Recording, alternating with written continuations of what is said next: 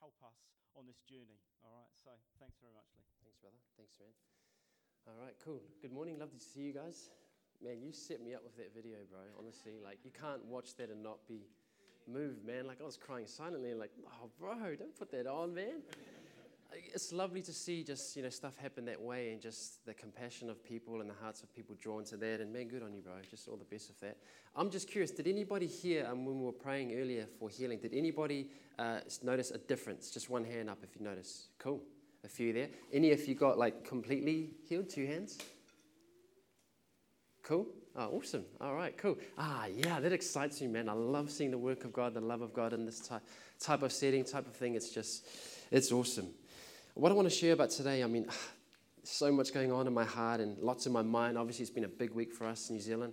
And there's so many directions I want to go, but there's some things that I feel graceful and some that I feel like I can't talk on yet, but I really want to. But I'm sure in time we'll, uh, we'll, t- we'll touch on some of those things. So what I want to share about really is just adapting more on, on, love and becoming love and what that looks like, and really just trying to build up to uh, tomokanga. But even beyond that, like I think it's our privilege uh, every day as Christians, even when we leave from today, uh, even after tomokanga, that we live this life of blessing people with the love of the Father.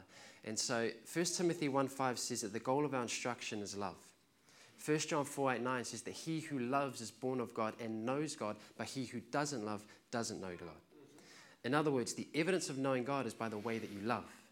Because he who loves is born of God and knows God, and he who doesn't love just doesn't know God.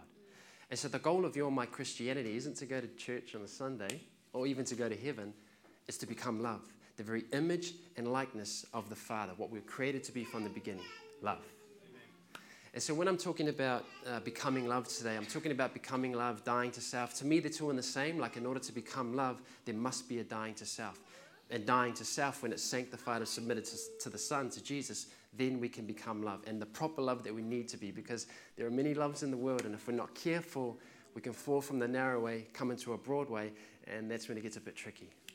Making sense? All right, so I really want to talk about what is necessary for you and I to become love because in order to love our communities and love our cities and love our nations and to love people the way that the Father does, we must become love. Cool? And so the first thing that you and I must know is how loved we are by him. 1 John 4:19 says that we love because he first loved us. We love because he first loved us. In other words, you and I don't have the ability to love people the way that he does without first knowing his first love for us.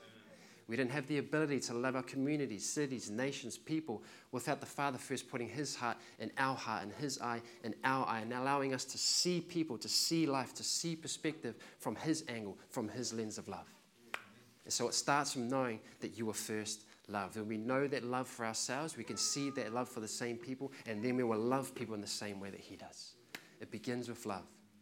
And when I talk about love, it's easy. I mean, you guys know anytime I get up here, I'm always talking about love. To me, it's a, it's a topic that we never graduate from. It's the very thing that saved us. It's what we build our foundations, our faith from. It's the very expression we're called to be in this world. So I'm always going to touch on love anytime I get up. Guarantee it.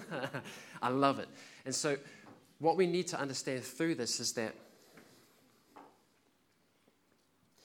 it's easy to hear God loves the word. And for the first 20 years of my life, I was always told God loves the word or Jesus loves me. And I knew it. I'd heard the Easter stories, I'd heard the Christmas stories, but nobody ever told me He loved me personally. Not one person, 20 years of my life, nobody told me that He loved me personally. And it wasn't until I experienced that and encountered that for myself that my whole life was changed forever. And so when I talk about knowing God's first love for you, it's knowing that you are loved personally, uniquely, individually, intimately, completely, unconditionally, and eternally. It's settled, and you cannot change that. He loves you. He loved you in your darkest hour, in your worst moment, and He loved you in your best hour just the same. And sometimes we as Christians need to hear this part a bit more because it's like we're so prone to performance Christianity, where if I do more, be more, or be a part of more ministries, then maybe I'll be more loved by Him. Get it out of the way, dude. I'm not trying to be loved, I'm loved. I'm not trying to get blessed, I'm blessed. I'm not trying to be favored. I'm favored. I'm not trying to be righteous. I'm righteous. I'm not even trying to be anointed. I'm anointed. And that ain't cockiness or arrogance. In fact, it's not even my idea. It's his idea. He's declared it through the word. And I'm taking it, man. I'm running with it. And so you must first know that you are loved by him. That's the first thing that must take place in order for you and I to become loved. We must know his first love for us. In 2010, I would have been about oh, a year or two old in the faith, and I was in my bedroom, it was a Friday afternoon, and I was reading through the passage in Matthew chapter 3. It's the baptism of Jesus. And it's when the Father says to Jesus, This is my beloved Son in whom I'm well pleased. And I was so caught up on that phrase, beloved Son, because it spoke to me of intimacy, it spoke to me of closeness, it spoke to me of a oneness or a special type relationship. And I was like, I want that relationship. I don't want to be just a son of God, I want to be a beloved son of God. And so I remember praying in my room saying, Father, how can I be a beloved son of you? I want to be a beloved son of yours. How can I be a beloved son? And I'm in my bedroom, I'm looking at my wall, and in my mind's eye, the word beloved pops up on the wall. And it's split into two. And the Father said to me, Be loved by me. Let me love you. I remember falling on my bed, man, and I threw the Bible on the ground in the right way. And I was so just overwhelmed overwhelmed by the goodness and the love of the Father, just crying. I never, like physical, tangible feeling of the Father's love. And I remember lying there just saying, Father, thank you for loving me. Thank you for loving me. Teach me to get good at being loved by you. We love because He first loved us. Get good at being loved because in knowing His first love for you, then you can become that same love to the world around you. It starts with knowing how loved you are by Him. Make sense? All right. The second thing that must happen in order for you and I to become love and love communities effectively the way that Father does, there must be a dying to self. And this is the biggest trip up for many Christians. Many of us fail to move past that step or this process, if you like, of dying to self. I want to go one way, but I don't feel grace to go there. I'll just park it there, leave it there. There needs to be a dying to self. So, John chapter 12, verse 24 says this Unless a seed first falls to the ground and dies, it remains alone. But if that seed dies, it bears much fruit or produces much grain. In order for you and I to produce or reproduce the same love to the world around us, there must be a dying to self, just like the seed. That love that we receive from the Father cannot just sit there like some reservoir that we enjoy and have pleasure for ourselves. No, it's called to be a river of living water that flows out to us to the world around us. In order to do that, there has to be a dying to self. 1 Corinthians chapter 15 verse 36 Paul says that unless you what you sow is not made alive unless it first dies. And then in Matthew chapter 16 24 Jesus said he who desires to follow me let him first deny himself. The prerequisite of following Jesus is denying self. Why? Because we were never created for ourselves. In the beginning, God created us in relationship, and we were in oneness, union, fellowship of Father, Son, and Holy Spirit. And we enjoyed an intimacy with the Father that was full of love.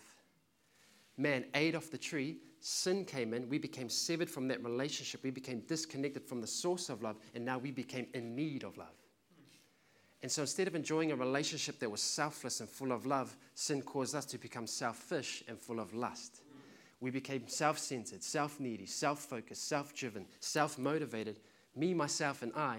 And we see the negative effects of that play out throughout the rest of the Bible, throughout history, and even in our lives today.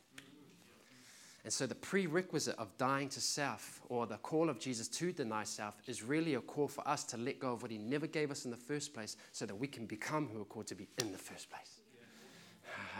Making sense? Yeah. It's good. Follow me. One of the biggest concerns I have today is the way that that selfishness had crept in, even in, into Christianity. And it's reflected by the different type of gospels you might hear today, especially the gospel that says, pray this prayer and you will one day go to heaven. Are you serious? Dude, I didn't say a prayer to one day go to heaven. I said a prayer to come back to the Father, to be restored back to relationship, oneness, union with the Father. I came back to a love relationship that was once lost in the garden, but has now been restored and made possible through the blood of Jesus. That's what I said a prayer for, man. I'll be in heaven one day, I'm sure of that. But in the meantime, heaven's come into me, and I'm blessed to release heaven to the world around me. But the only way that that can happen is by love relationship with the Father. Are you following me? And so the concern I have with that type of gospel, or a gospel that says, pray this prayer and you'll one day go to heaven, or pray this prayer and your life will be prosperous, is that it's still selfish. It's still about me and my life. It's how the gospel can meet my needs and how can the gospel benefit my life and what can God do for my life instead of me laying down my life and Him becoming my life. Come on. See, the problem with that type of gospel then is that we now reduce the Bible down to a bunch of principles that we apply to have a breakthrough, to get another blessing, or to have a better day. And yet you can do all that with one, without one ounce of fellowship with the Father.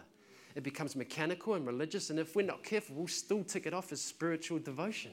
Ah, come on, man. You're following what I'm saying. I'm speaking straight. I'm not mad at anyone. I'm happy. I'm having a good day. Alarms are going off. That's cool. It doesn't interfere with what's going on here. God is still good. But you're following me on this. You see, because we can do all that and we can uh, apply the scriptures all that way and see it in that way. And so then what happens is when life doesn't go the way that we've expected it to be, or when life doesn't go the way that we've prayed and applied the scriptures to be, we get upset, we get frustrated, we turn fist at God, we question His goodness, and at worst, we'll walk away from Him altogether. And I can probably guarantee that we all know family or friends who are living that type of life now. They came into the faith not because they want Him as Lord, they still wanted to be Lord over their own life. And when things didn't go the way they wanted, they throw in the towel and say, I don't want this. What a shame. The selfishness of the fallen nature that has still crept into the gospel, it's such a devastation. It's tough to see. And you see, on top of all of that negativity, still, is that in that I now have a right to be upset, offended, and hurt by you. And I have valid reasons to hold a grudge and have resentment and have bitterness and malice in my heart towards you. And yet none of that way is the way of the Father. None of it is the way of love. Galatians 6:15. Paul says, Nothing avails anything but a new creation. I did not say a prayer to one day go to heaven.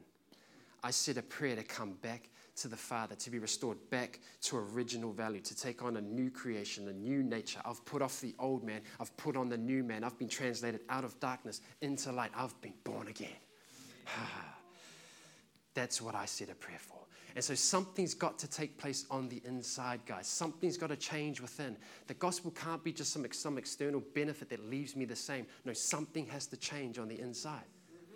Come on, what good is it for you and I to go to church, sing all the songs, know all the scriptures, get up here and preach with eloquence, and yet look no different, sound no different, think no different, and react no different to the man who doesn't know God? Something has to change on the inside, guys, because nothing avails anything but a new creation. Jesus said, Clean the inside of the cup, the outside will be clean. Something must take place on the inside because nothing avails anything but a new creation. So, what does that new creation look like? The answer love. It's who we were called and created to be from the beginning. In His image, His likeness, love. God is love. It's not just some characteristic or trait or emotion that He walks in from time to time. It's the very essence and being of who He is. And we're created in that image of likeness. That's the original creation we were called and created to be from the beginning. But now, watch this sin came in and we became selfish, self centered, self needy, self driven, self motivated, self, me, myself, and I. But love does not seek its own. Do you see the difference? This is what we're called and created to be. This is what sin called us to be. Selfish does not seek its own. Do you see that? Watch this. Sin came in. Now I have the ability to be upset, angry, frustrated, hold a grudge, have resentment against you. But love keeps no record of wrong. Wow. Do you see the difference? Sin caused us to be one way. Love is who we're created to be from the beginning, but sin has caused us to live another way. Are you following me? And so the call of Jesus to deny self is to let go of all of that because it's not who we're called to be in the first place. This is where we're called to be in the first place. So anytime that you and I are frustrated or mad or offended or hurt by somebody else only reveals that we're still alive for self. And I'm not being insensitive by saying that, but it reveals that I'm still alive for me and my life still cares too much to me. Come on, somebody mistreats us or they speak wrong about us and we get upset, hurt, offended. We call five friends and ask for prayer. And if we're not careful, I've been around Christianity else to see that. And if we're not careful, we'll gather around that person, we'll soothe them in their pain, and we may even jump in on the conversation. He said that, she did that. Are you serious? These guys call themselves Christians. Father, we just pray that you just pull them off their high horse and help them to see their foolishness and just change them. God, I'm sick and tired of them. Guys, that's not a prayer session, that's a complaint session. It doesn't go beyond the ceiling. God doesn't feel that way about them. Why? Because mercy is triumphing over judgment and grace abounds so much more. But why do we think it's okay to think that way and talk that way and pray that way? Because life taught us to feel that way and taught us that it's okay to feel that way, and yet it's not the way. Come on. If Jesus treated us in that same way, we would be a lost cause. Can you imagine Jesus saying to the Father, You know what? I'm sick and tired of these guys, Father. All I did was love them, care for them, feed them, heal them, and they don't treat me like this. They turn their back on me. They treat me one way. They betray me and this and that. You know, beam me up. I'm out of here. Yeah, see, we laugh because we realize how foolish it is, and we think it's weird to think that it would fly around in his mouth, and yet we let it fly around in our mouths all the time. Come on. In today's culture, man, if, if Jesus decided to get down to that cross, today's culture would be like, yeah, they would embrace it. They'll say, go for it, Jesus. You're an innocent man. You're a just man. In this particular case, the world is the villain. You are the victim. You know what? Get down off that cross. Go proclaim your rights, Jesus. We will march with you. Justice for Jesus. Justice for Jesus. Today's culture would say that. And yet Jesus never took that route. Why? Because it's of a different kingdom, a different reality, a different way of love. And he came to win a victory not of this world standard, but of a different world. Ah. That's my example. That's our example. The perfect expression of love. Amidst all of that injustice, all of that pain, there's Jesus not seeking his own, not keeping record of wrong. Instead, he's hanging on a cross and saying, Father, forgive them, for they know not what they do. How many times do we consider even that phrase when people mistreat us? I wonder how many times, if ever, we get alone and say, You know what, Father? I forgive them for they know not what they do. In fact, I don't, even, I don't forgive them because I don't have any wrong with this. They don't hurt me. I just see that they don't understand who they are. If they knew who they were in you, they were filled with the Spirit and knew their identity, Father, they wouldn't do or say what they do and say. So I bless them, Father, and I forgive them, and I speak value, I speak purpose, I speak identity, and I pray that they would grow in the knowledge of who they are in you. See, that's a big difference, and that's way better than just having a grumbling concession with five friends. You following me? That's how you bless those who curse you, is you see them for their value. I'm not being insensitive of the mistreatment. Trust me. I've had my own mistreatments. I know exactly what it's like. But what does any of that matter to me now that I'm in the Christ? I don't find my value and identity in people. I'm found in Him. And I know it's easy to say that, and I know that might not be easy for some people to hear, but I hope you hear the grace in that, guys. I'm not being mean. That's what must take place in order for us to become love. There must be a dying to self. Because in the dying to self, like that seed, we can re- reproduce that same love to the world around us. He who desires to follow me, let him first deny himself. I can probably guarantee, no, I think I can very much guarantee that everybody's heard this particular verse, and I'll share it in a moment. And I can probably also guarantee that nobody's heard the third part of this verse. And it's Revelation chapter 12, verse 11. It says, They overcome him by the blood of the lamb and the word of their. And wow, isn't that amazing? Now, watch this. There's a reason for this. The third part of that verse goes like this And they overcome him by the blood of the lamb, the word of their testimony, and they did not love their own life unto death. That's a big thing, man. I wonder if the selfishness of the fallen nature has crept in so much that it's even got us to silence verses that require us to deny self. Because that verse keeps going, guys. You read it for yourself, Revelation 12 11. It's in there. It's not word of their testimony, period. No, it's word of their testimony, comma, and they did not love their own lives unto death. That's exactly the way that Jesus lived. The reason why he could do what he did, because he didn't hold his life so, his life so dearly to himself. this is a big deal, guys. Massive deal. One of my favorite examples of that is in Acts 16, and it's Paul and Silas. Two innocent dudes who've just been beaten with many stripes, and they're told to be put in the innermost prison by the jailer. Here they are amidst all of that singing and praising God. Dude, I don't know how I'd react in that, to be honest. I know in my old life, if somebody tried to whip me, I'll take it back and I'll whip you back harder. You know what I mean? But here, these two guys are singing and worshiping. Amazing. And as they're singing and worshiping, earthquake comes, shakes open the doors, and the prisoners are free to go. It says that the jailer comes, he sees that they've been, or the doors have been opened. Now he's afraid for his life because the prisoners may have gone. And it says that he goes to draw his sword to kill himself. It must have been big punishment if he wasn't able to secure prisoners, but it says he goes to kill himself, and then a voice says to him, Stop, do no harm to yourself, for we are right here. That jailer runs to Paul and Silas, falls on their feet, and says, What must I do to be saved? And that very day, him and his entire household came to faith. Why? Because two men did not love their own life unto death. Many Christians in that moment, we would have made the run, man. This is the freedom of God. Hallelujah, running. Not these two. And because they did not love their own life unto death, the jailer and his family all came to faith. That's what we're called to be, guys, to not live for my rights and opinions. Jesus didn't stand up for his rightness, he was righteous. There's a difference. That's what we're called to be, guys. Not loving our own life so much unto death. It's laying down our life. No greater love is this than to lay his life down for another, becoming love. Yeah. It's so good. All right. The big question now is how do we grow in this? How do I die to self? Or how can I be all that you're talking about? It sounds nice, but how do we live that out?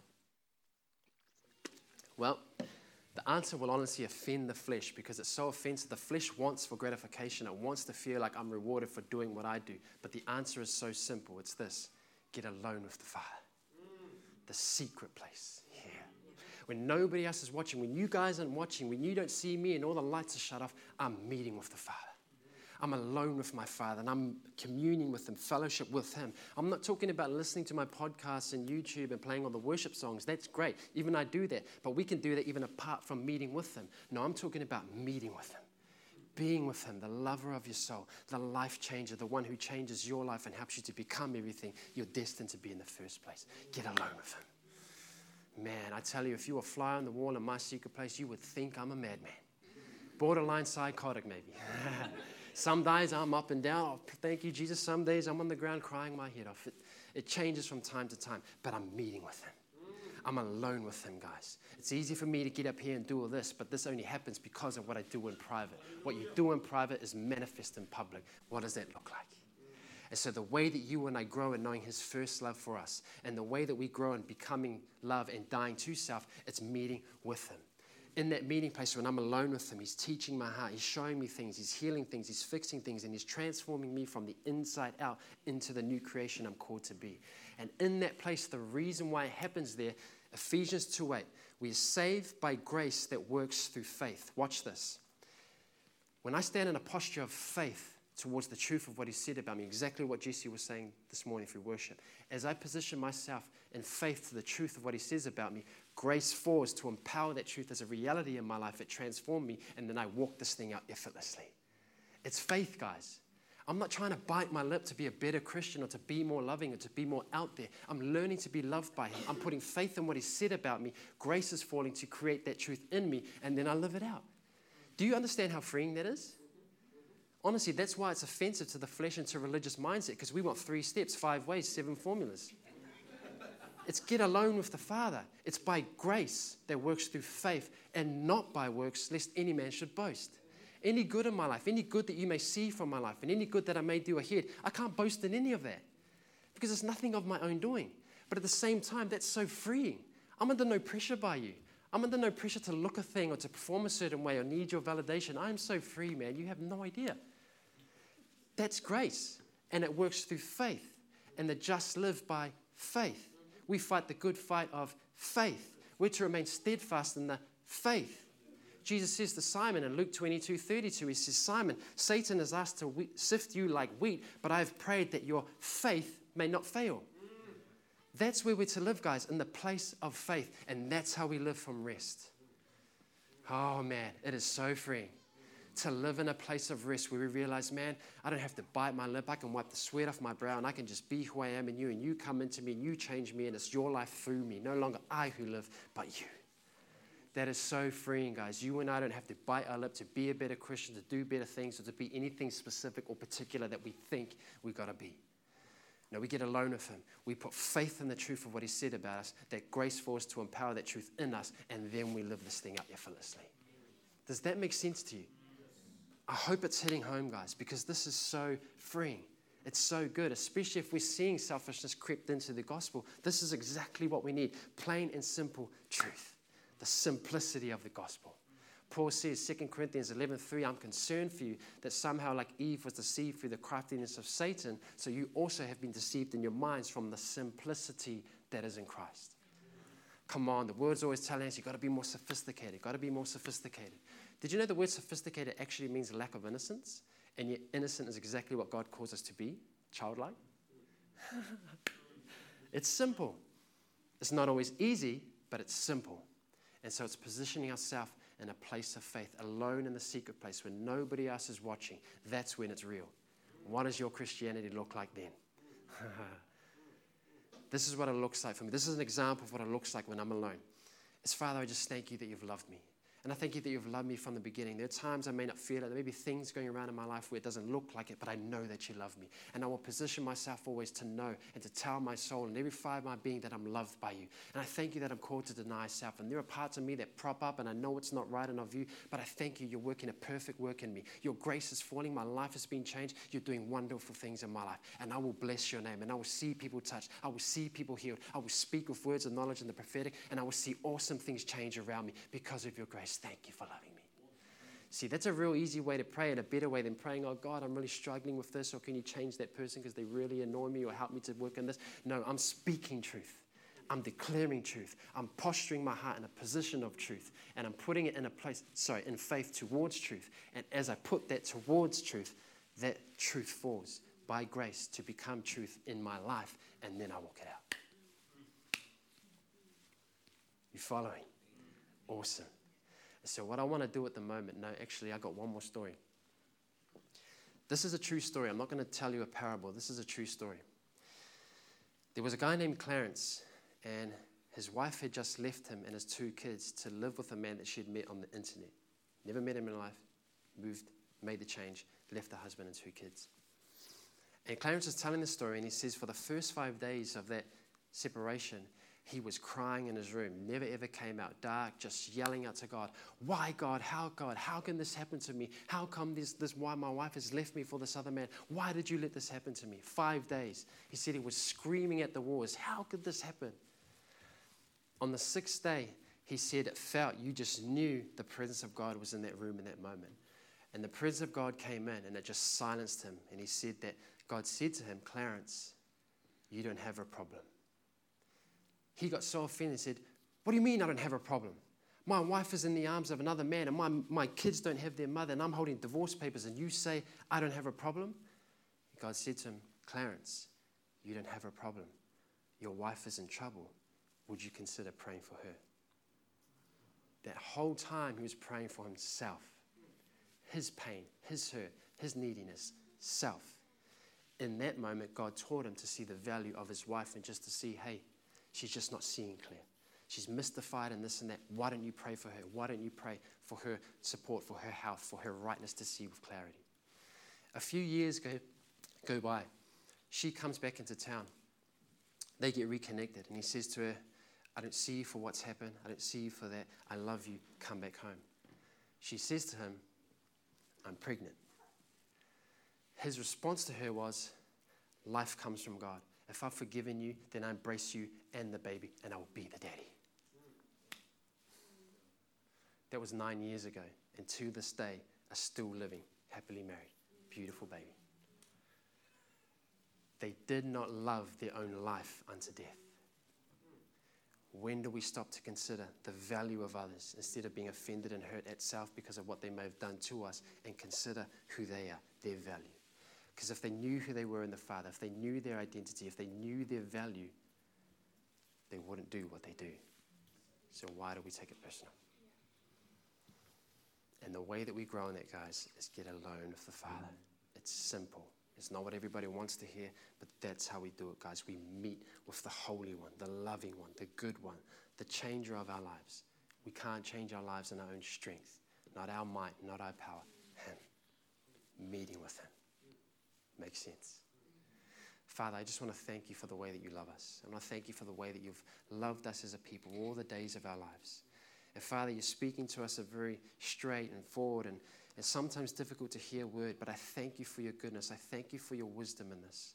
And I just pray for each and every one of us here, Father, that you help us all to grow in knowing you. Help us all to grow in knowing your love for us. Help us all to grow in dying to self, denying self, and seeing ourselves the way that you do so that we can see others the way that you do. Help us to get good at being loved, Father. Help us to be the beloved of you, to be loved by you, and then to become that same love to the world around us. Father, there are issues there. There are sensitive topics. There are prickles in our heart that maybe still haven't been dealt with or, or healed at the moment, Father. And we just give them to you. And we understand, Father, if people knew who they were, they wouldn't do what they did. And so why do we hold it against them? We forgive them, Father. We bless them. We speak value and destiny and truth and purpose into their lives so that they can run with you the way that you intend them to as well. We bless them, Father. We bless them. And we thank you so much for your goodness. We thank you for the way that you love us. Thank you, Father. Thank you, Father. Thank you, Father. Thank you, Father. You're an awesome God. You're a good Father. And we're so blessed to know you.